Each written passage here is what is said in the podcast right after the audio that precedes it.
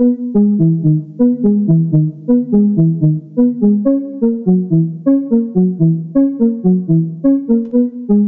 ist ja alles schön und gut. Das macht auch Spaß, irgendwie so zu wachsen darin, aber es gibt doch noch mehr als das. Das ist der Telekom Electronic Beats Podcast. Der Podcast für Music, Culture und The New Now. Hallo, willkommen. Gesine Kühne hier für euch heute im Telekom Electronic Beats Podcast. Schön, dass ihr wieder dabei seid. Ich habe mich für euch ein paar Kilometer durch die Stadt auf den Weg gemacht, um bei Kuchen und Cola mich mal genauer mit Sibel Jacqueline Kutscher zu unterhalten. Sibel, wer fragt ihr vielleicht? Genau, Jaco Jaco. Ein ganz sympathischer Synthesizer-Nerd ist die Wahlberlinerin, eine umsichtige, hilfsbereite Raverin und eine tolle Techno-DJ. Sie im Moment zu erwischen, um auf ihrem Flauscheteppich gechillt mal eine Stunde zu quatschen, das ist dieser Tage nicht ganz so leicht, denn Jaco Jaco ist viel unterwegs, sie spielt Live- oder DJ-Sets und alles mit ganz großer Hingabe und mit wenig Instagram-Selfies. Aktuell hat sie zwei Alben draußen, ihr Solo-Debüt Metamorphose und eine Zusammenarbeit mit dem Techno-DJ und Produzenten Rodhead und das Album heißt In Vere. So, alles weitere, das gibt es jetzt in unserem Gespräch. Sibel, schön, dass wir zusammenkommen. Ich falle hier gleich mal mit der Tür ins Haus, weil die Terminfindung ja nicht ganz so leicht war bei uns beiden, weil du einfach super viel unterwegs bist und dadurch verschiedenste Spielzeiten hast und aus dem Rhythmus bist. Also auch ein bisschen müde, ne? Aber eigentlich müsstest du das doch gewohnt sein, denn bevor du Musikerin wurdest, warst du ja auch noch eine ganze Weile Krankenschwester als ich noch jünger war, habe ich eigentlich mochte ich das eigentlich, weil dann hat man halt diese Nachtruhe mhm. und ähm, wenn alle dann tagsüber arbeiten äh, gehen, kann man halt so richtig im Schlafanzug den ganzen Tag zu Hause abhängen und dann irgendwie so ein bisschen rumgammeln, ein bisschen Musik machen, ein bisschen mhm. Serie gucken. Ähm, aber äh, irgendwann konnte ich das auch nicht mehr. Also vor allem, wenn man, dann habe ich für so eine Firma gearbeitet, wo jeder im Schichtdienst arbeiten musste. Da gab es nicht nur reine Nachtwachen und reine mhm. Tagdienste, mhm. sondern es wurde immer rotiert und das ähm, ist schon anstrengend. Und das war eins der ähm, schönsten Dinge, die ich dann nicht mehr machen musste, als ich halt äh, ausgestiegen bin aus dieser Branche. Mhm. Es war so, nicht mehr am Wochenende arbeiten und nicht mehr nachts oder abartig früh, so dass ich, ich musste manchmal um halb fünf aufstehen. Jetzt sagst du nicht mehr nachts arbeiten oder abartig früh genau. und nicht am Wochenende, Entschuldigung. Ja. Hörst du dich selbst reden. Aber das ist doch nochmal ein bisschen anders, weil dann äh, also dieses, wenn man vorschläft und dann nochmal aufstehen muss, das ist schon schwierig. Mhm. Aber wenn man dann erstmal aufgestanden ist, dann geht's schon. Und dann ist es ja auch keine Zwölf-Stunden-Schicht wie als Krankenschwester. Also, ne, ich habe zuletzt irgendwo gearbeitet, waren wirklich zwölf Stunden, mhm. von sieben bis sieben einfach. Ähm, sondern das sind ein paar Stunden. Das ja. ist ja vielleicht, also von zwei bis fünf Stunden. Und dann kannst du ja wieder schlafen gehen und dann hast du in der Regel danach frei. Ja. Äh, und vielleicht auch sogar unter der Woche dann komplett frei. Dann kann man sich schon wieder ein bisschen aufladen. Wie lange hast du das gemacht, die, den Krankenschwester-Job? Ähm, also ich habe die Ausbildung zählt ja nicht. Ähm, danach habe ich, glaube nur ein halbes Jahr auf der ähm, auf so einer internistischen äh, onkologischen Abteilung gearbeitet mhm. und dann bin ich nach Berlin gezogen und hier habe ich dann zwei Jahre für so ein für so Intensivbeatmungspatienten gearbeitet und währenddessen habe ich dann so einen so eine ähm, so ein Fernstudium gemacht und danach musste ich ein Trainee-Programm für dieses äh, für diesen Studiengang äh, vollziehen, sagt man das so, um ähm, das abzuschließen. Ja. Und das war dann auch nur noch ein halbes Jahr. Und das hat mich ausgebrannt. Also das war alles jetzt in diesem Pflegebereich. Genau, ja? genau. Und dieses letzte Trainee-Programm hat mich wirklich ausgebrannt. Das mhm. war dann auch so ein, ähm, ich war dann äh, Pflegefachkraft. Mhm. Das war auch so Management und so. Mhm. Und da musste ich, habe ich halt auch gelernt, so Mitarbeitergespräche und sowas zu führen. Und das ist einfach ach, das war überhaupt nicht meins. Ich habe es halt einfach gemacht, keine Ahnung warum. Es war so, ne, was kann man machen? Man kann in diese drei Richtungen gehen. Und dann habe ich mir das halt ausgesucht, weil ich Förderung bekommen hatte. Mhm. Aber ähm, es ist wirklich kein zu unterschätzender Beruf. Ja. Es ist wirklich nicht ohne. Also ich war ja dann relativ jung mhm. und äh, habe natürlich auch noch so nebenbei mein Leben gelebt. Das war einfach viel zu viel. Da muss man schon ähm, settled für sein. Mhm. Ich mochte es aber, also ich mag äh, den Job Krankenpflegerin mhm. ähm, oder Gesundheitspflegerin, sagt man jetzt. Und wenn ich es nochmal machen würde, was ich mir also durchaus vorstellen kann, weil es einem sehr viel gibt, mhm. Leuten zu helfen, dann nur eine halbe Stelle. du sagst, es gibt dir so viel, Leuten zu helfen. Ist das so, dass ja, so, so der Kern, den du mitnimmst aus diesem Job für dein Leben halt auch, so dass du denkst, so, ich bin schon eine kleine Helfermaus, mache ich gerne. Wenn ich, ich, bin, ich bin Helfermaus, ja. Das Maus hört sich jetzt so despektierlich an, aber du weißt ja unter, unter Nee, das uns macht schon man Spaß. So, ne? Also man, man hat ja selber auch was davon, wenn man jemanden ähm, so zum Lachen bringt oder wenn man jemanden glücklich macht, dann, dann das füttert ja auch die eigene Seele. Mhm. Ja. Und ich glaube, das ist auch das, was am äh, bei so in so Partyszenarien auch Spaß macht. Mhm. Dieses dieses Gemeinschaftsgefühl, alle sind irgendwie so füreinander da, man Mhm. hat gemeinsam Spaß. Wenn es einem vielleicht nicht so gut geht, dann Manchmal sieht man ja auf Partys, dann weint irgendwer oder und dann geht man einfach hin und fragt, ist alles okay bei dir? Und dann redet Ja. man so zwei Stunden mit irgendwie Wildfremdes. ja, I know. Aber dann ist es halt äh, solved, ne, das Pro- Problem. Ja, hatte ich auch am Wochenende erst tatsächlich. Ja? So ein Mädel, so zu viel MDMA genommen, Panik bekommen Oh. und am nächsten Tag hat sie schon Downer gehabt und dann stand sie da vor mir mit ihren großen blauen Augen und da kullerten die Tränen und ich so, was ist passiert? Und habe einfach nachgefragt und dann hat sie es erzählt und sie so, ich habe Angst, dass es so bleibt. Ich so, okay, das und das und das ist passiert, die und die Fehler hast du gemacht. Das tut mir total leid, aber bitte keine Angst haben. So nicht in dieser Angstspirale hängen bleiben. Es wird alles wieder gut. Ne? Und du hast halt gemerkt, dass wirklich das Gespräch mit ihr, also einfach die wahrzunehmen, anzunehmen und auch dir zu sagen, du hast keinen Fehler gemacht. Das soll jetzt hier kein drogenbefürwortendes Statement sein, sondern halt einfach so, so geht man halt damit um. So Menschen halt nicht vor die Fresse klatschen und sagen so, ja, was nimmt ihr auch Drogen oder sonst irgendwas, sondern nee, Verständnis haben. So, wir machen alle mal irgendwie dumme Sachen. Ähm, ob es halt mit äh, MDMA, das ist vielleicht ein bisschen gefährlicher als äh, mit anderen Substanzen äh, zu überdosieren, wobei sie hat halt einfach nicht den richtigen Zeitpunkt gefunden. Sie war nicht bereit. Das hat sie auch mir gesagt. Ich so, aha, erster Fehler zum Beispiel. Ne? Ja. Und sowas ist halt wichtig, dass man wirklich mit Leuten redet. Also und in auch Erfahrungen genau, austauscht Im, und im Partykontext, wie du sagst, wenn es da jemand schlecht geht, das kann halt ja wirklich ganz schnell auch äh, oll enden. Und deswegen finde ich das total gut. Ja, ähm, aufeinander aufpassen einfach. Ne? genau. Ist halt eine, soll ja auch schön sein für jeden. und Genau, das muss ja keiner aufpassen. leiden auf einer Party. Nee, das finde ich wichtig. Also wirklich ähm, nicht diese Ego-Nummer durchzuziehen und zu gucken, dass man irgendwie seinen, seinen besten Abend hat, sondern wenn es halt Leuten schlecht geht, dafür ist ja Rave, Rave irgendwie. Das, Mhm. das ist ja das, was uns wirklich verbindet, dass wir wirklich eigentlich immer füreinander da waren. Aber we- weiter zu dir. Ah, du hast also vor deiner Ausbildung auch schon Techno lieb gehabt. Auf jeden Fall, Ja. ja. Also ich war schon äh, eine Techno-Schlampe. Oh, so gleich, ja. ähm, Also auch schon viel früher, äh, bevor ich in Clubs konnte, mochte, Ja. ich, mochte ich diese Ja. Ästhetik an elektronischer Musik, härterer elektronischer Musik auch schon. Und ähm, bist du vielleicht wegen des Technos nach Berlin gekommen oder? Ja, ne? Also ich hätte, ich hätte diesen äh, Studiengang auch in Hamburg machen können, Mhm. aber ich war halt schon ein paar Mal in Berlin äh, feiern und habe mir dann gedacht, nee, da muss ich hin. ja. Techno hat gerufen. Und Sibel ist gefolgt. es hat so gemacht, boom, boom, boom. Wie bist du denn eigentlich so Fan von dieser Produktion geworden? Also du warst ja vor allem erstmal Producerin, jetzt bist du halt auch noch DJ. DJ, es lässt sich, lässt sich halt auch ein bisschen besser vermarkten, ne? Und äh, äh, ja, war, warst du so gelangweilt oder dachtest du, das, ich mag die Musik, dann muss ich jetzt da auch mal genau nachgucken, wie das produziert wird? Ja, Also, also, es kam schon eher aus diesem, aus dieser Ecke. Also ich habe halt so Synthesizer-Tracks viel gehört, also wirklich, die einfach nur mit so Moog-Synthesizern produziert wurden. Mhm. also so richtige Nerdmucke oder? so, so richtige, also sequenzbasierte Musik Ja, und so also so- Arpeggiator. also nicht so- Nicht so Songs, also man könnte ja sagen, Synthesizer-Musik ist auch was von New Order oder so, ja. Nee, es war schon alles ohne Gesang. Mhm. Es war schon pur und auch ohne Beat. Also einfach nur so, Giorgio Moroder. einfach, genau, einfach so, ähm, ja, halt einfach so Arpeggiator-lastige Ja. Musik, ähm, die so ein bisschen emotionaler ist und halt auch so ein bisschen in die, so rhythmischer Ambient ohne Beats. Rhythmus gemacht mit äh, Synthesizern. Mhm. Auf jeden Fall ähm, habe ich mich dann gefragt, weil es klingt halt wie eine Sequenz, Mhm. die sich immer so ein bisschen verändert, wo immer so die Hüllkurve sich öffnet und dann der Filter und Mhm. dann kommt so ein bisschen Delay und dann geht er wieder weg. Aber es ist im Endeffekt nur diese eine repetitive, minimale Musik, es ist Ja. wahrscheinlich äh, minimale Melodie, die mich dann so äh, abgeholt Mhm. hat. Und ich wollte halt verstehen, wie das funktioniert, wie man halt mit so wenig ähm, mich so abholen kann. Ne? Ja. Also warum klingt das so gut, Ja. habe ich mich gefragt. Und du warst du so richtig, weißt du, du hast dir das angehört und dann hast du diese ganzen verschiedenen Klänge halt wahrgenommen natürlich. Ich wusste halt auch nicht, wie, wie das heißt. Ja. Ne? Warum macht das jetzt statt da da da da da? Weißt du, ich konnte es halt ja. nur so singen, aber ja. ich habe halt nicht verstanden, was es ist. Und dann habe ich halt einfach geguckt ähm, von den Musikern oder Musikerinnen, ähm, wie äh, die Musik mit was die produziert wurde, mit welchen Synthesizern. Mhm. Und dann habe ich mir halt diese Synthesizer angeguckt, dann habe ich mir die Manuals reingezogen, dann mhm. habe ich mir YouTube-Tutorials von so älteren Synthesizern mhm. reingezogen ich bin halt eine Generation äh, von Internet. Als ich elf war, hatten wir schon ein Modem zu Hause. Mhm.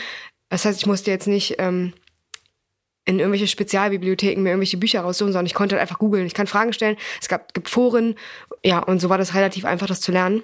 Und dann habe ich halt, äh, genau, halt auch vorher schon, um zurück zur Frage zu kommen, Ja, ja. bevor ich nach Berlin gekommen bin, schon mich damit befasst und dafür interessiert. Aber halt noch nicht wirklich, äh, das hatte noch keine Substanz. Also es hatte noch es kein, es hatte ein keinen Weg. Ne? Super spezielles Hobby auf jeden Fall.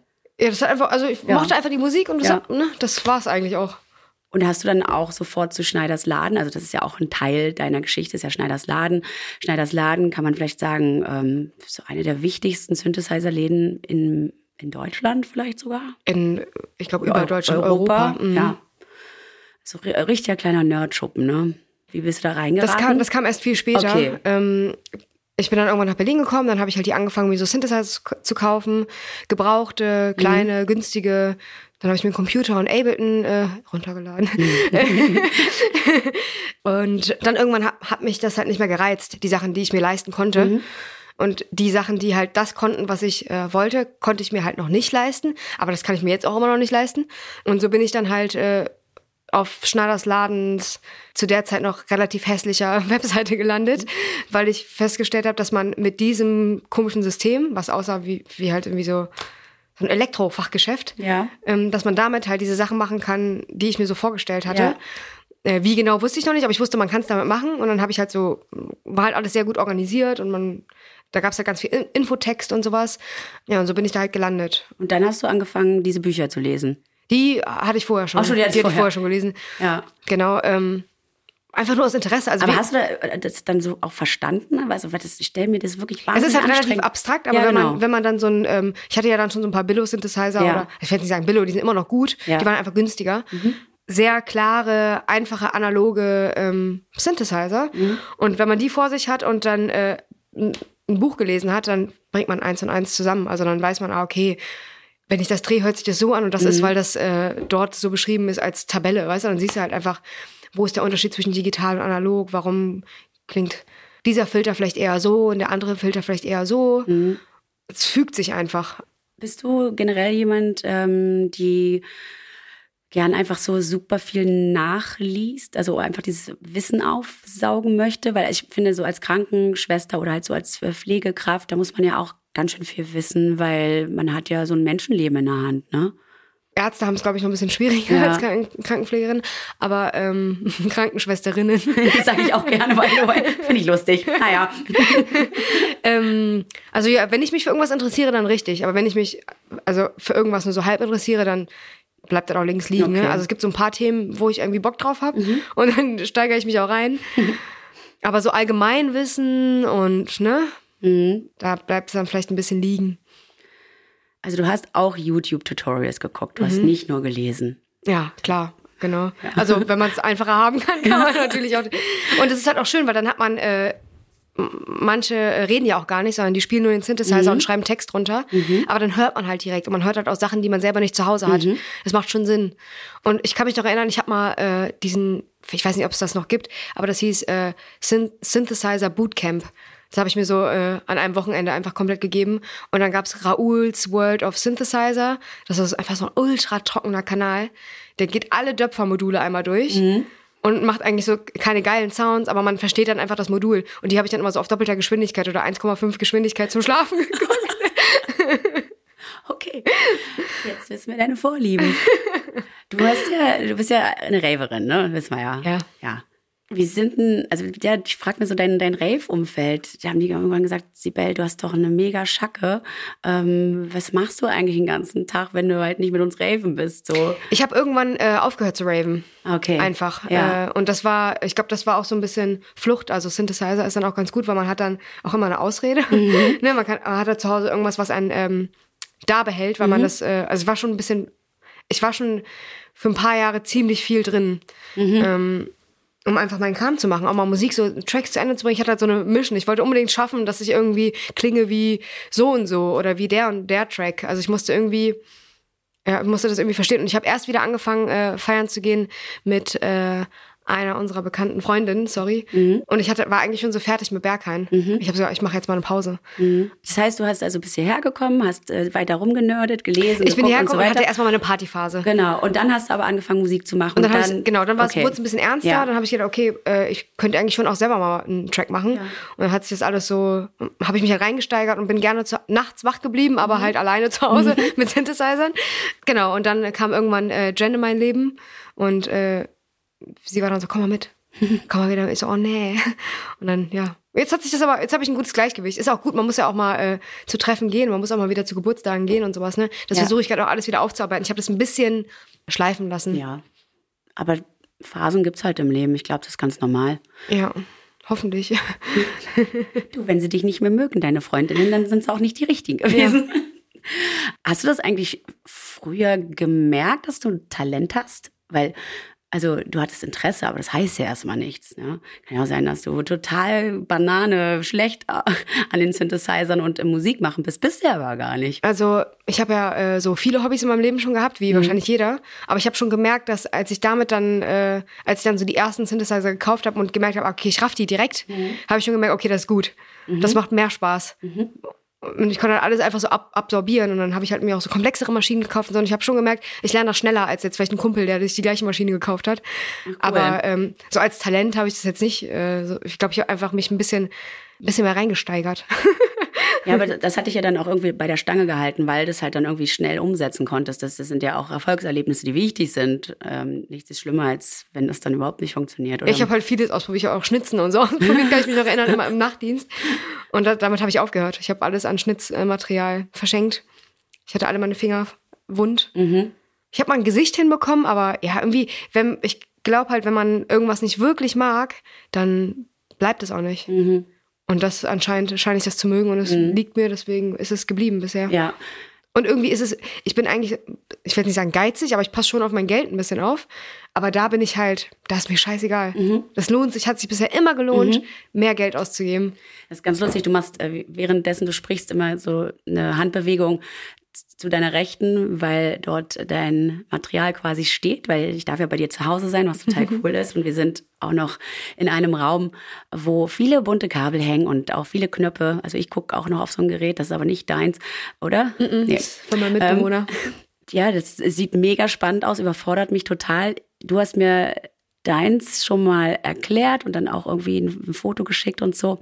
Das ist ein kleiner rosa Koffer, würde ich sagen, viele Knöpfe und wirklich wahnsinnig schöne leuchtende äh, Kabel dabei in, in Pink und Gelb und Türkis, also hell Türkis. Und bevor ich das jetzt weiter erzähle, weil es halt tatsächlich für Audio allein ein bisschen abstrakt ist, empfehle ich jetzt einfach an dieser Stelle mal das Electronic Beats Video ähm, One to Watch, ne, was äh, vor zwei Jahren mit dir erschienen ist. Und da erklärst du sehr schön so deinen modularen Synthesizer. Also äh, wirklich richtig schön, ganz, ganz nerdy auch, aber nicht so übernerdig, dass man denkt, so, oh, ich komme nicht mehr mit. Aber das werden, da fallen so viele Begriffe, wo ich dann auch schon dachte, so, hui. Äh, also an dieser Stelle ist das quasi ähm, eine Watch, eine Cook-Empfehlung an die Zuhörenden, wenn ihr ein bisschen mehr über Sibels Kiste wissen wollt.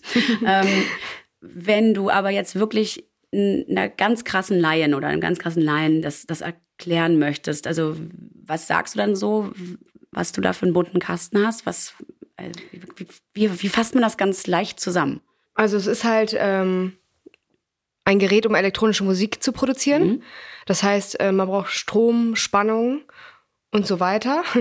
In diesem Kasten sind verschiedene, man nennt sie Module, in einem bestimmten Format. Das ist einfach nur die Größe. Mhm. Das ist das Eurorec-Format. Deswegen nennt man das auch Eurorec-Synthesizer. Und da kann man halt verschiedene Module von verschiedenen Firmen reinpacken. Mhm. Die geben aber alle keinen Ton von sich, wenn man kein Kabel reinsteckt. Erst, man steckt quasi die Verbindung von außen. Da ist von hinten nichts. Also die Module sind nicht von hinten miteinander verbunden über Lötstellen oder sowas, sondern man, man muss halt Kabel stecken. Mhm.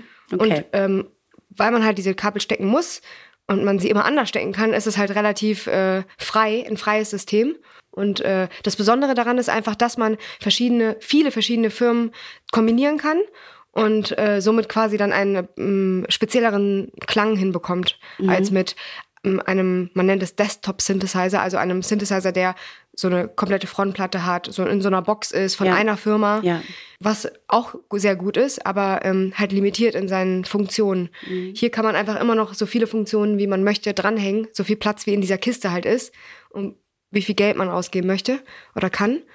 Ja, und das macht das halt besonders. Und deswegen hängen da so viele bunte Kabel dran und sind so vi- viele verschiedene Arten von Knöpfen, weil es halt verschiedene Firmen immer sind. Das macht halt auch Spaß. Da hat man nicht immer so diese gleiche Haptik, sondern man Ja. hat auch mal so einen dünnen Knopf, man hat mal einen dicken, einen, der ein bisschen wabbeliger ist und einen, der mehr Widerstand hat. Ähm, Einer mit so orange-rot obendrauf, der andere mit einem Blau. Genau, manche kann man drücken und man kann auch digital und analog mischen da drin. Mhm. Ja, das ist einfach äh, so ein sehr individuelles, schönes, kleines, sehr gut klingendes Spielzeug. Ja, also ich sag's nochmal, das Video solltet ihr euch mal angucken, uh, Want to Watch auf YouTube von Electronic Beats, weil du ja dann auch tatsächlich so ein bisschen, ähm, also was zeigst und man hört ja auch im Hintergrund auch Musik, so dass man sich auch ein bisschen was vorstellen kann, was für Klänge aus dem Kasten kommen. Oder man hört einfach mal dein Album Metamorphose an oder so. Wie und wann hast du denn entschieden, mit der pflegenden Arbeit aufzuhören und komplett auf das Musikbusiness umzusteigen? Weil das ist ja schon ein mega Scare, weil Ja. so viele Menschen wollen MusikerInnen sein. Also so richtig entschieden habe ich das nie. Ähm, das ist eher so ein fließender, so ein Fade-out gewesen. Also ich habe die ganze Zeit in Berlin eigentlich in so einer Inklusions-WG gewohnt äh, mit einer Frau im Rollstuhl und die habe ich auch immer ein paar Mal im Monat noch so mitversorgt. Das hat eigentlich auch Spaß gemacht. Das hat mir so ein bisschen meine soziale Ader noch gefüttert. Da bin ich jetzt weggezogen. War aber auch gut so. ähm, also äh, es war eine sehr schöne Zeit, aber jetzt, ja, ich bin ein bisschen älter geworden und es ist alles ein bisschen anstrengend geworden. Ist ja auch egal.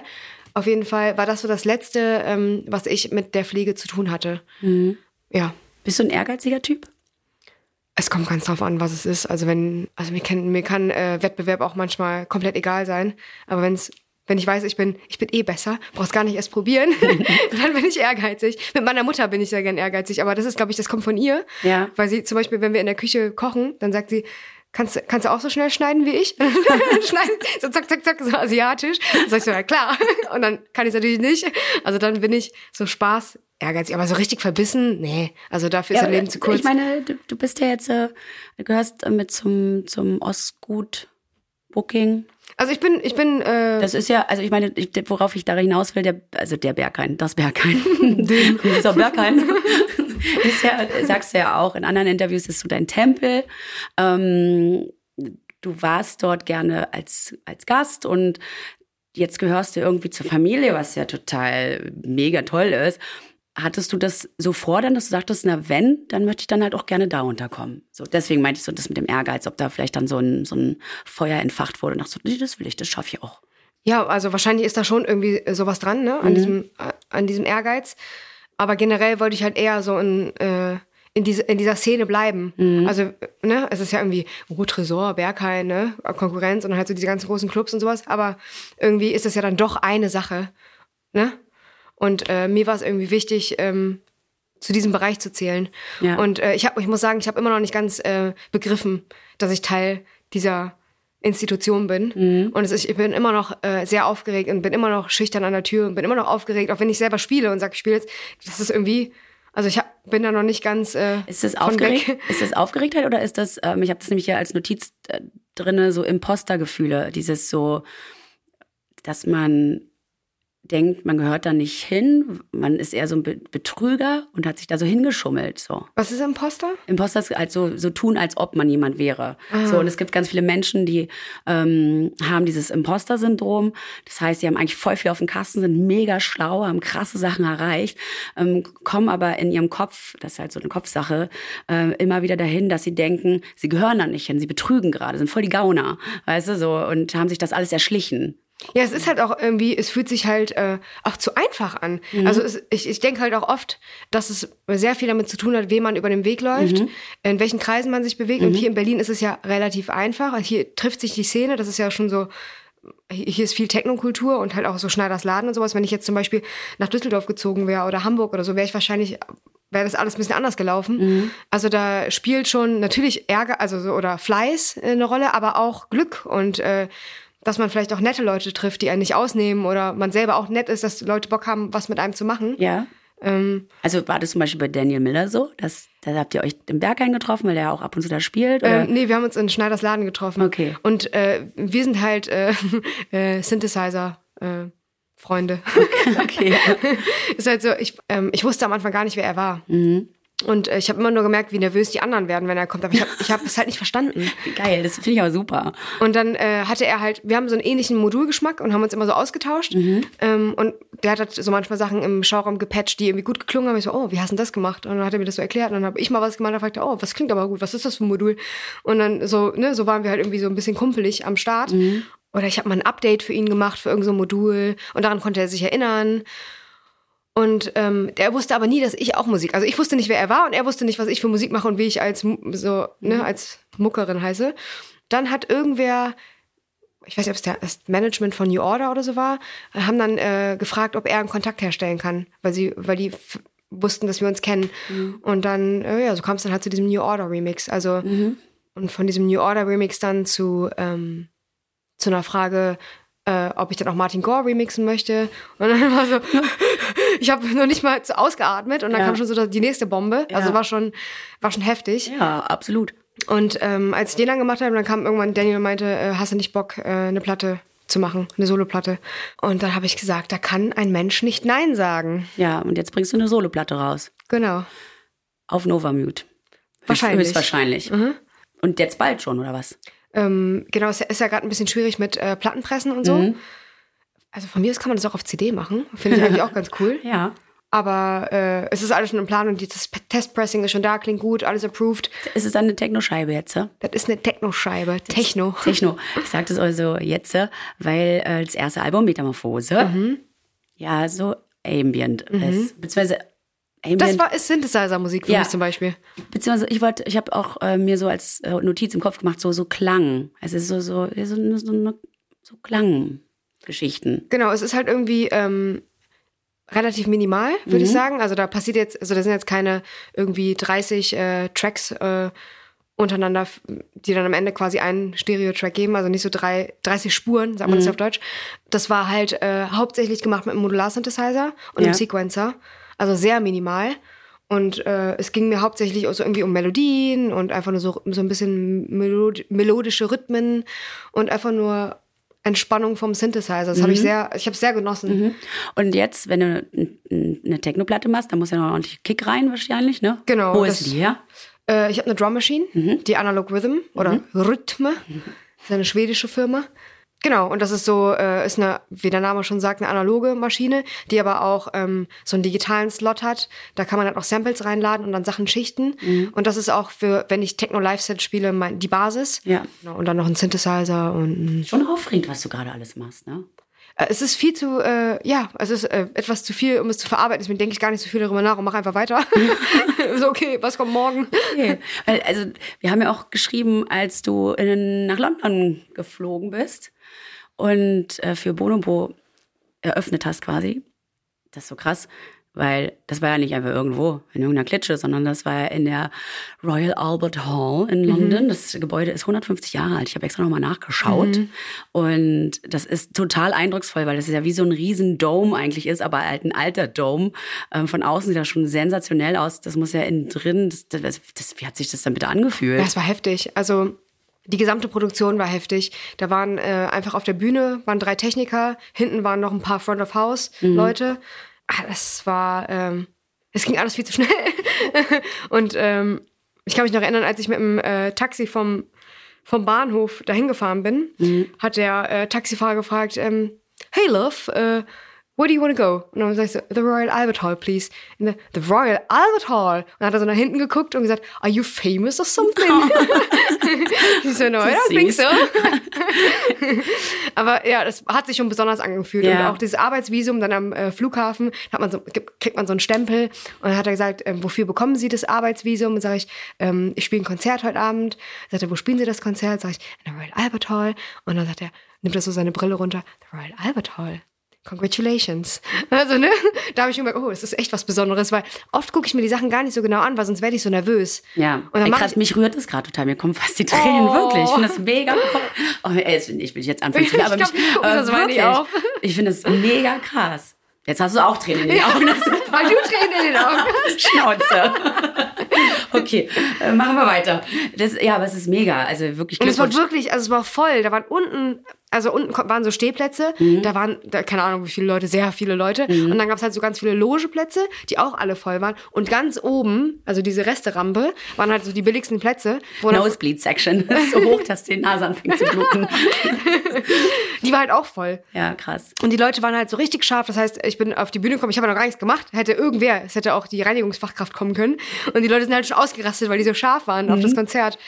War schon was Besonderes, ja. Hast du irgendwann mal so Noten lesen gelernt oder ein Instrument sonst? Ich habe irgendwann mal in der äh, Grundschule, gab es Gitarrenkurs, mhm. den habe ich mitgemacht.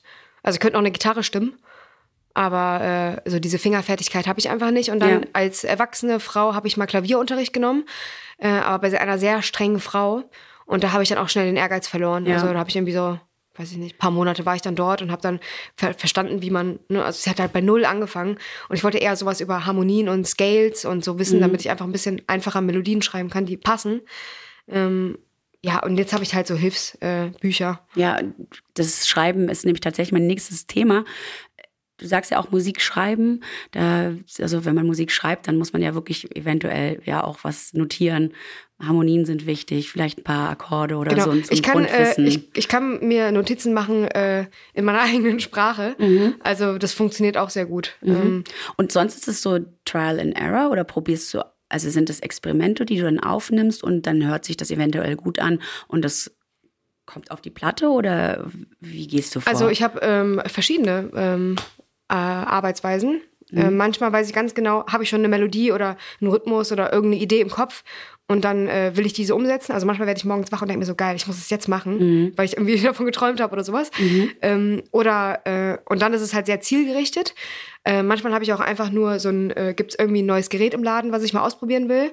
Und dann inspiriert einen das so sehr, dass man dann halt irgendwie so, eine, so einen Main-Part schreibt und dann nimmt man das mal auf und dann macht man den Rest noch dazu. Mhm. Aber manchmal, äh, was auch sehr wichtig ist, mache ich auch einfach so Experimente, um auch mal aus diesem, aus diesen Standardarbeitsprozessen so rauszukommen und auch mal wieder neue Sachen kennenzulernen und mal so überrascht zu sein. Ich scheue auch nicht vor Experimental Music. Du meintest ja eben, ja. du bist da so ein bisschen schwierig. Ja. Aber ich liebe Experimental und mhm. ich liebe auch Noise. Also so richtig schmerzhafte, schmerzhaften Harsh-Noise. Das hat halt so eine bestimmte Ästhetik. Wie, man wie kann man machen, dass etwas so Schmerzhaftes mhm. halt irgendwie doch ästhetisch ist und so Klasse hat? Also da habe ich schon... Ähm, also bei, für gute, gute Noise-Musik oder guten Experimental habe ich schon sehr viel Respekt. Das ist nicht einfach ähm, auch was zu machen, was ja noch nicht so bekannt ist und noch nicht so durchgenudelt ist. Ja.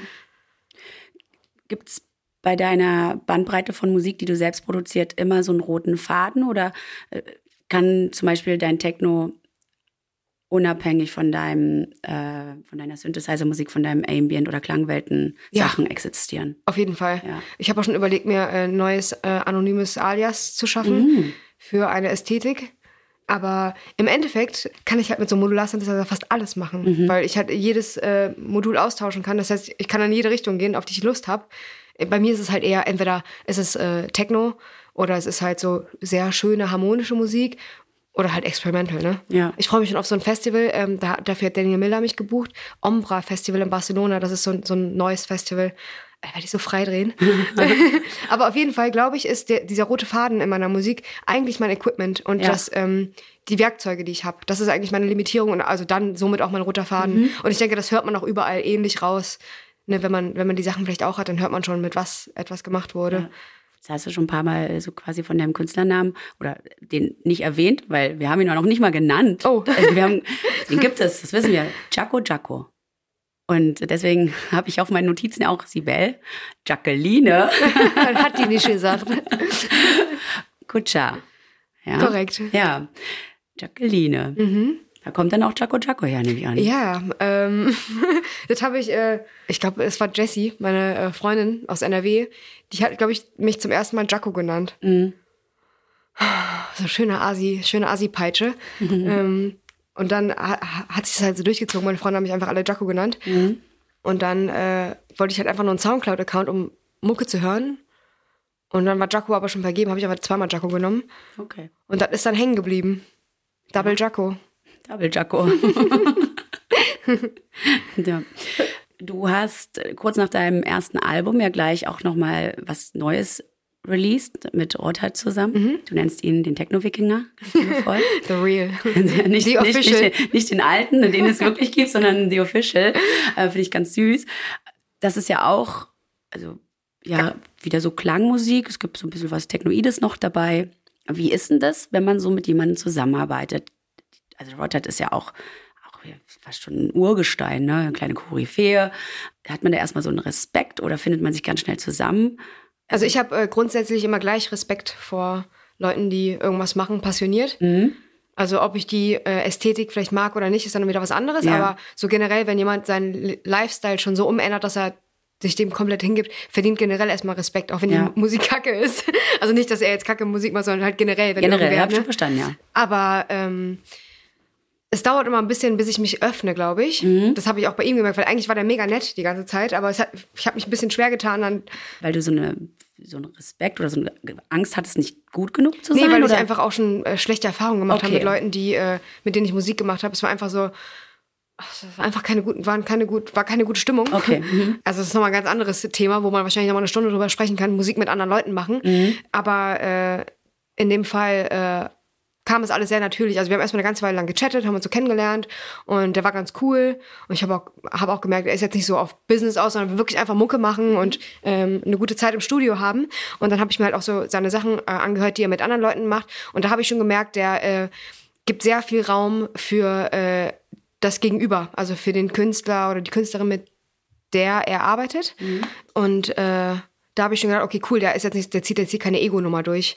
Weil das ist passiert nämlich manchmal, dass wenn man sich mit Leuten trifft, dass die sich irgendwie, dann sagt man mal, man macht gemeinsam Musik, aber einer zieht halt so komplett laut durch und man hat gar keinen Platz mehr. Ja. Und eigentlich will jemand nur präsentieren, was er kann. Ja. Und das ist halt unangenehm einfach. Und das ist bei ihm halt null der Fall gewesen. Das heißt, wir haben uns dann getroffen und äh, hatten einen ähnlichen Workflow. Das war einfach. Es kam, es war, fühlte sich sehr natürlich an. Und dann hatte er natürlich noch so ein fettes Studio, wo ich dann irgendwie jeden Tag was anderes ausprobieren wollte. Mhm. Ähm, hab meinen Modular-Synthesizer eingepackt und dann haben wir halt so ein bisschen, ne, so da Spaß gehabt. also es war schon äh, eine gute Erfahrung. Mhm.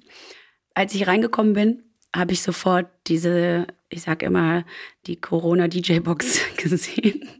um das kurz zu beschreiben, es ist halt die Pioneer, äh, DDJ 400 Box. Ja, der, äh so, das ist, glaube ich, die Kiste, die in der Pandemiezeit am meisten verkauft wurde, weil ja gefühlt jeder Mensch DJ werden wollte.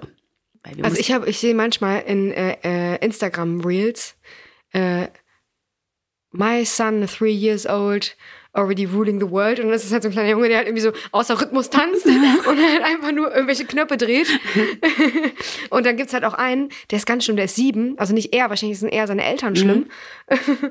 der schon richtige Gigs spielt. Ach krass. Und aber so mit diesem ganzen Posing, was halt die ganzen Scheißleute machen mhm. eigentlich, hat der sich schon abgeguckt.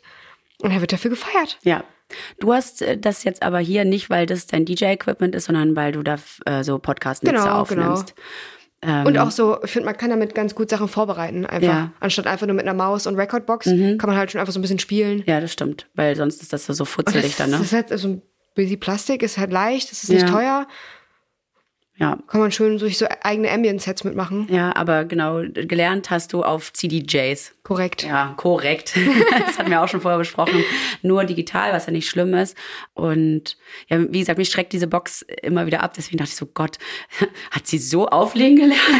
ist sie auch so eine Corona-DJ? Weil ich ja natürlich wusste, dass du erst Musik gemacht hast und dann das Auflegen dazu Es kam, kam. auf jeden ja. Fall später. Ja. Also das habe ich jetzt nicht, äh, es war jetzt nicht so äh, meine Leidenschaft wie bei anderen, so die so richtig diggen ja. und irgendwie immer die krassesten, weiß ich nicht, White Labels suchen und ja. sowas.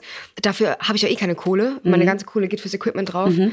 Aber es macht schon trotzdem Spaß. Also, ja, aber ähm, ich meine, Dingen musst du ja trotzdem, weil du musst ja so musst ja ein paar vier Stunden, musst ja auch mal füllen, ne? Aber es gibt ja auch so DJs, die irgendwie nur so 7-Inch äh, ja. Funk auflegen oder irgendwie ja. sowas. Das ist ja nochmal ein ganz, eine ganz andere äh, Ecke an, ne? Ja. An Musik machen. Was mir aufgefallen ist, gestern auch wieder, Du spielst also als DJ super schön groovigen Stuff. Das mag ich. Aber jetzt kommt das Aber. Zumindest von meiner, jetzt zumindest von meiner Seite.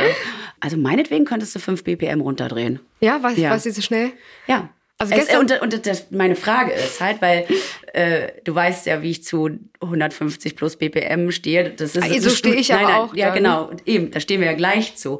Aber gerät man in so einen Performance-Druck, weil gerade irgendwie alle nur am liebsten 170 BPM hören wollen und durchdrehen und, und man vielleicht dann Angst hat, dass man mit 138 vielleicht nicht ernst oder angenommen Ich habe gestern 138 gespielt. Okay, dann waren meine Ohren zu langsam Du gestern. warst müde. Ja, genau. ähm, der, äh, der schnellste war 141. Ah ja, krass. Und dann bin ich aber wieder runtergegangen. Ja, Ähm, ja, dann, aber dann ist alles in Ordnung wieder. ich glaube, äh, wenn die Mate kickt, dann äh, brauche ich es mal schneller. Also Ja. ich mag schon sportlich und ich muss mich auch irgendwie fit halten. Ja. Aber wenn, also weiß nicht, wenn jetzt irgendwer von mir äh, spielt, der 126 aufhört, dann passe ich mich dem schnell an. Mhm. Ne? Dann packe ich die Dub, äh, die Dub-Playlist raus und äh, fange erstmal langsam wieder an. Ja. Aber generell mag ich schon sportlich. Also Aber ich finde so 100, also ey, 138 finde ich voll okay. Es war wirklich eher so, dass Dann, deswegen ruft's ja auch noch. Ja, genau. Wenn die, Weil- die, die gleichen Tracks 145, 150, ciao. Das ist einfach nur Geschredder und na, das Ding ist auch so. gar kein Platz mehr. Erstens kann man dazu nicht tanzen. Manche schon, die springen. Zweitens, ähm, das sage ich auch halt immer irgendwie mit, mit Techno-Fans, die Musik braucht ja auch so ein Platz. Zeit zum Atmen. Ja. Also auch gerade wenn es groovig ist, wie du sagst, funktioniert ja nicht mehr, wenn es schneller ist. Ja, Aber weil der, das shiftet, das der, shiftet der Groove alles. braucht halt Platz zum Atmen. Und so. vor allem in so einem Ort wie Berghain, wo ja, wo, wo es richtig hohe Decken gibt Ja. und es geht nach hinten und dann ist Beton, das äh, schallert ja alles wieder zurück und Mhm. dann gibt's halt so Echos und, und wenn man da zu viel, dann macht's in jeder Ecke nur fritte, fritte, fritte. Ja, das, also wie gesagt, ich finde diesen Trend ganz furchtbar. Das kann, kann man ja auch mal hier ganz öffentlich ins Mikrofon Mhm. rein sagen und hoffe, dass es bald wieder vorbei ist. Baustellen-Techno. Ja. Das ist Einfach nur noch. das, ich habe wirklich von einem DJ-Kollegen gehört, der bei der Herrensauna oder wo auch immer, ist auch egal, BPM-Ziel rausgeholt, 170 BPM. Ich meine, 170 BPM kann halt auch geil sein, wenn es so Halftime ist. Wenn man das ja auch, wenn man langsam seinen Kopf wie so, weißt du, dazu dann zählen fängt, kann. dann fängt man wieder an, sich so in der Halbzeit zu bewegen. Oder okay. entweder ist man richtig zackig und zappelig oder, oder man ist halt der Chillige und, Mhm. ne? Also ist ja wie mit so, äh, keine Ahnung. Es gibt ja so ganz viel Broken Techno oder Ja. auch so ähm, Drum Bass oder, ne? Also das ist ja auch, das sind ja auch teilweise 160 oder Mhm. 80 BPM. Kannst du spielen, kannst du halten wie ein Dachdecker, aber es ist auch nochmal anders. Also wenn es jetzt einfach nur dünsch, dünsch, dünsch ist und tsk, tsk, tsk, tsk, dann ist es halt stressig. Mhm. Ja. Mhm. Und das kann man mal machen, vielleicht für eine halbe Stunde oder auch, lass es zwei Stunden sein, aber nicht eine ganze Nacht. Mhm. Dann kriegst du ja, äh, wirst ja bescheuert. ja, ich hoffe, das hören jetzt die zuständigen BookerInnen dieser Welt. Ne? Ist denen scheißegal. Ja, also ich will, ich will auch gar nicht so dissen. Weil Nee, jedem das seine, Ja, also, genau, ne? ja, Musikgeschmäcker sind verschieden. Und Ich habe es auch schon, so- also ich habe es auch auf jeden Fall schon genossen. Äh, ich weiß noch, als ich jünger war, gab es ja immer so, äh, bin ich noch auf Festivals gegangen und dann bin ich auch manchmal auf den Hardcore-Floor gegangen, einfach Mhm. Ja. nur mal kurz zu spüren. Es war eine andere Energie, so, ne? Aber das ist auch dann, dann, das ist halt dann Hardcore. Also das Ding ist so, wollen wir Techno oder wollen wir Hardcore, Psytrance oder sonst irgendwas? Da Mhm. gibt's ja schon nochmal Unter Unterschiede. Aber okay, das wird jetzt zu, das ist, das, das Yeah. genau. Wir wollen einfach alle, ähm, doch, dass wir lieb miteinander sind, ne? ja. Wie sagt man? Leben und leben lassen, ne? Ja, also ich wollte halt Viel mich, Erfolg. Mich, mich interessiert halt nur, ob man dann halt wirklich äh, sich so ein bisschen getrieben fühlt oder vielleicht auch manchmal, wenn man ein bisschen unsicher ist, denkt so, oh, scheiße, ich muss jetzt vielleicht doch anziehen. Oder hast du auch schon mal gehört, äh, mach mal schneller? Nein, Okay, Gott sei Dank. nur mach mal lauter. Okay. Ich habe eine bestimmte Art und Weise an äh, Tracks, die ich mag. Mhm. Und äh, was ich nicht mag, das spiele ich natürlich nicht. Also deswegen habe ich da auch keinen Druck. Und wenn, wenn andere das auch mögen, perfekt. Ja. Ne? War die Pandemie schlimm für dich oder war das eine okay Auszeit quasi? Es ist wahrscheinlich sehr unkorrekt, das zu sagen, aber ähm, ich habe sehr viel aus dieser Zeit gezogen und ähm, sehr viel so abgearbeitet, was immer liegen geblieben ist. Ich finde das völlig okay, weil jeder, jeder hat es irgendwie anders empfunden. Ich meine, das ist natürlich auch sehr so. traurig. Es sind ja auch sehr viele Ja. unschöne Dinge passiert. Ja, ja. Also auch in, in meinem engen, äh, also in, meinem, in meiner Familie sind keine schönen Dinge passiert, aber Mhm. für mich persönlich, ich war halt auch echt drüber. So mit Mhm. der, es ging, es ging gerade so los und es kamen so Bookings rein, wo ich dachte, Alter, fuck, jetzt habe ich dazu schon zu allem Ja gesagt. Wie schaffe ich das überhaupt? Ja. Noch Vollzeit oder noch ne, voll gearbeitet. Und dann war ich schon ein bisschen erleichtert, als es so äh, ab, abgebrochen ist. Ähm, Und dann hatte ich halt auch zum Beispiel Zeit für Musik, wie zum Beispiel Metamorphose, Ja. Oder auch mal so ähm, einfach nur mal Musik machen ohne irgendeinen, ohne irgendeinen Druck. Mal wieder Bücher lesen. Auch ganz schön. Papierkram erledigen, ne? ausmisten. Nach ein paar Jahren einfach mal. Ne? ja, cool. Und auch mal so ein bisschen ähm, evaluieren, ne? mal runterfahren. Wie mhm. war es denn für dich? Äh, anstrengend, weil auf einmal so viel weggebrochen ist und ich mir finanziell ganz schön ins Hemd gemacht habe. Ja, das glaube ich. Dann ja. haben wir das aber irgendwie ganz gut angepasst in den verschiedenen Bereichen, in denen ich arbeite. Und dann hat mir, hat mir das irgendwie gefehlt, Musik machen zu können. So. Und dann haben wir das halt viel zu Hause gemacht. Das war auch total schön. Das dann wiederum war sehr schön, weil wir sehr viel Zeit mhm. zu Hause zum Hören und Analysieren hatten. So. Mhm. Das war ganz cool. Also, weil, was sollten wir sonst machen? Ja, ja und ich habe auch immer das Gefühl, dass ich zu wenig zu Hause bin. Ich bin dann irgendwie immer unterwegs. Und so war ich mal gezwungenermaßen. Ich war vorher halt auch sehr viel unterwegs. Und es war eine gute Zwangspause. Mhm. Und seitdem bin ich ja nicht mehr so viel unterwegs. Mhm. Das ist auch ganz schön. Es ist wahrscheinlich auch ein Einbruch für die äh, Clubkultur, wo wahrscheinlich auch die ganzen vielleicht älteren Raver gemerkt haben, dass Ey. Sport. du bist auch noch jung, dass Sport und ähm, gesunde Ernährung halt auch Spaß machen können. Ja. zu Hause kochen und ne? Ja. Und auch mal so alleine sein und sowas. Also ich glaube, das merken ähm, Promoter oder halt Clubs, ClubbesitzerInnen schon. Ja, es gab, gab glaube ich, nochmal echt einen krassen Change so von der, von der Crowd. Schön, dass ich gerade zwei Anglizismen benutzt habe. Naja, aber wir wissen ja, was wir meinen. Ne? was ich noch ganz schnell von dir wissen möchte, bevor es dann zum Ende kommt. Du bist das war jetzt, jetzt auch wieder so schnell. Du bist jetzt kein un, unbekannter, keine unbekannte Künstlerin mehr. Also geht, also ne, also. Aber also, also, also. Ich, kann mir schon, also, ich kann mir schon vorstellen, dass aber deine Beliebtheit so von Fremden, die dann irgendwas von dir wollen, vielleicht steigt und man vielleicht mal gucken muss, wer will einem was Gutes und wer will einen vielleicht nur so anzapfen. Ja, auf jeden Fall. Ja. Ähm, aber dafür habe ich ja Freunde, die auch gut gute äh, Fühler haben mhm. und man merkt relativ schnell, also wenn natürlich jemand sehr gut manipulativ ist, dann habe ich ja verloren. Ja. Aber dann merke ich spätestens dann, dann habe ich auch was gelernt. Aber äh, ja, also so viel will man jetzt von mir auch nicht. Und Angebote, ist es da auch so? Kommt da viel reingeflattert und äh, du merkst da so, das ist nicht ganz in Ordnung, das mache ich nicht. Also geht es dann nach Bauchgefühl? Ja, oder? genau. Also Bauchgefühl ist äh, so Intention, aber ich rede schon sehr viel mit anderen Leuten. Mhm. Ich frage, ähm, ist die Person korrekt? Ne? Hast du schon mal mit der gearbeitet? Oder ähm, wenn zum Beispiel jetzt irgendwie so ein so eine komische Anfrage kommt, die so ein bisschen pushy ist, dann frage ich halt Leute aus der Umgebung, was hat denn die Person für einen Ruf oder oder ich frage halt einfach Freunde und sag, sag mal, letztens haben wir doch die und die Person getroffen. Mhm. Sag mal, was denkst du von der Person? Und das, das reicht eigentlich schon. Also ich tausche mich schon sehr aus. Alleine kann man das alles eh nicht schaffen. Also äh, ob das jetzt Musik produzieren ist, auflegen oder so, man ist ja immer irgendwie gemeinsam. Ähm, man holt sich ja immer irgendwo seine Tipps und Tricks ab und gibt ja auch gerne wieder was ab. Das ist ja eigentlich natürlich, ne? Mhm. Keiner, also es wäre schade, wenn sich jeder sein eigenes Grab schaufelt. Aber manche haben damit auch Erfolg, aber ich auf jeden Fall nicht. Also ich bin schon sehr, ich, ich brauche Leute um mich rum. Ja. Wenn, wenn die dann wahrscheinlich wegbrechen, dann äh, bin, ich, bin ich auch weg. naja, vielleicht hast du bis dann noch alles gelernt, noch was du ja. zu lernen hast oder so. Das war sehr schön. Ich habe aber noch eine letzte Frage. Bitte. Eine allerletzte Frage. Ich möchte es fast mit vollem Mund machen, weil der Kuchen so ein, also mich sehr Deswegen denkst du auch so, ne? ja, es, hey komm, eine Stunde vorbei, da muss mir Kuchen nachgeschaufelt werden. Was denkst du denn? Ähm, hast du ein Lebensmotto? Ein Lebensmotto? Boah. Mir fallen ganz viele schlimme Sprüche ein. du sind die PC? Dann kannst du sagen. Boah, nee, also es, äh, das Leben muss halt äh, Spaß machen, ne? Mhm. Man darf nicht alles zu ernst nehmen. Auch so zum Beispiel Musik ist ja alles schön und gut. Das macht auch Spaß, irgendwie so zu wachsen darin, aber es gibt doch noch mehr als das. Also es, erfüllt, es erfüllt schon fast zu viel Zeit in meinem Leben. Mhm. Deswegen will ich auch wieder mehr Freunde treffen und auch mal so aus diesem, aus meinem Musikzirkel so rauskommen, diese ganzen Nerds. Ja, und sonst, wie eben schon gesagt, leben und leben lassen. Ne? Jeder zieht sein Ding durch. Der eine mit mehr oder weniger Erfolg, aber eigentlich hat man, wenn man äh, vor seine eigene Haustüre schaut, immer schon genug zu kehren. Ja. Also auch ich, ne? Ja. Bevor ich jetzt andere Leute herziehe und über Schredder-Techno läster, kehre ich mal erstmal über meine Mixdowns. ähm, ja, also.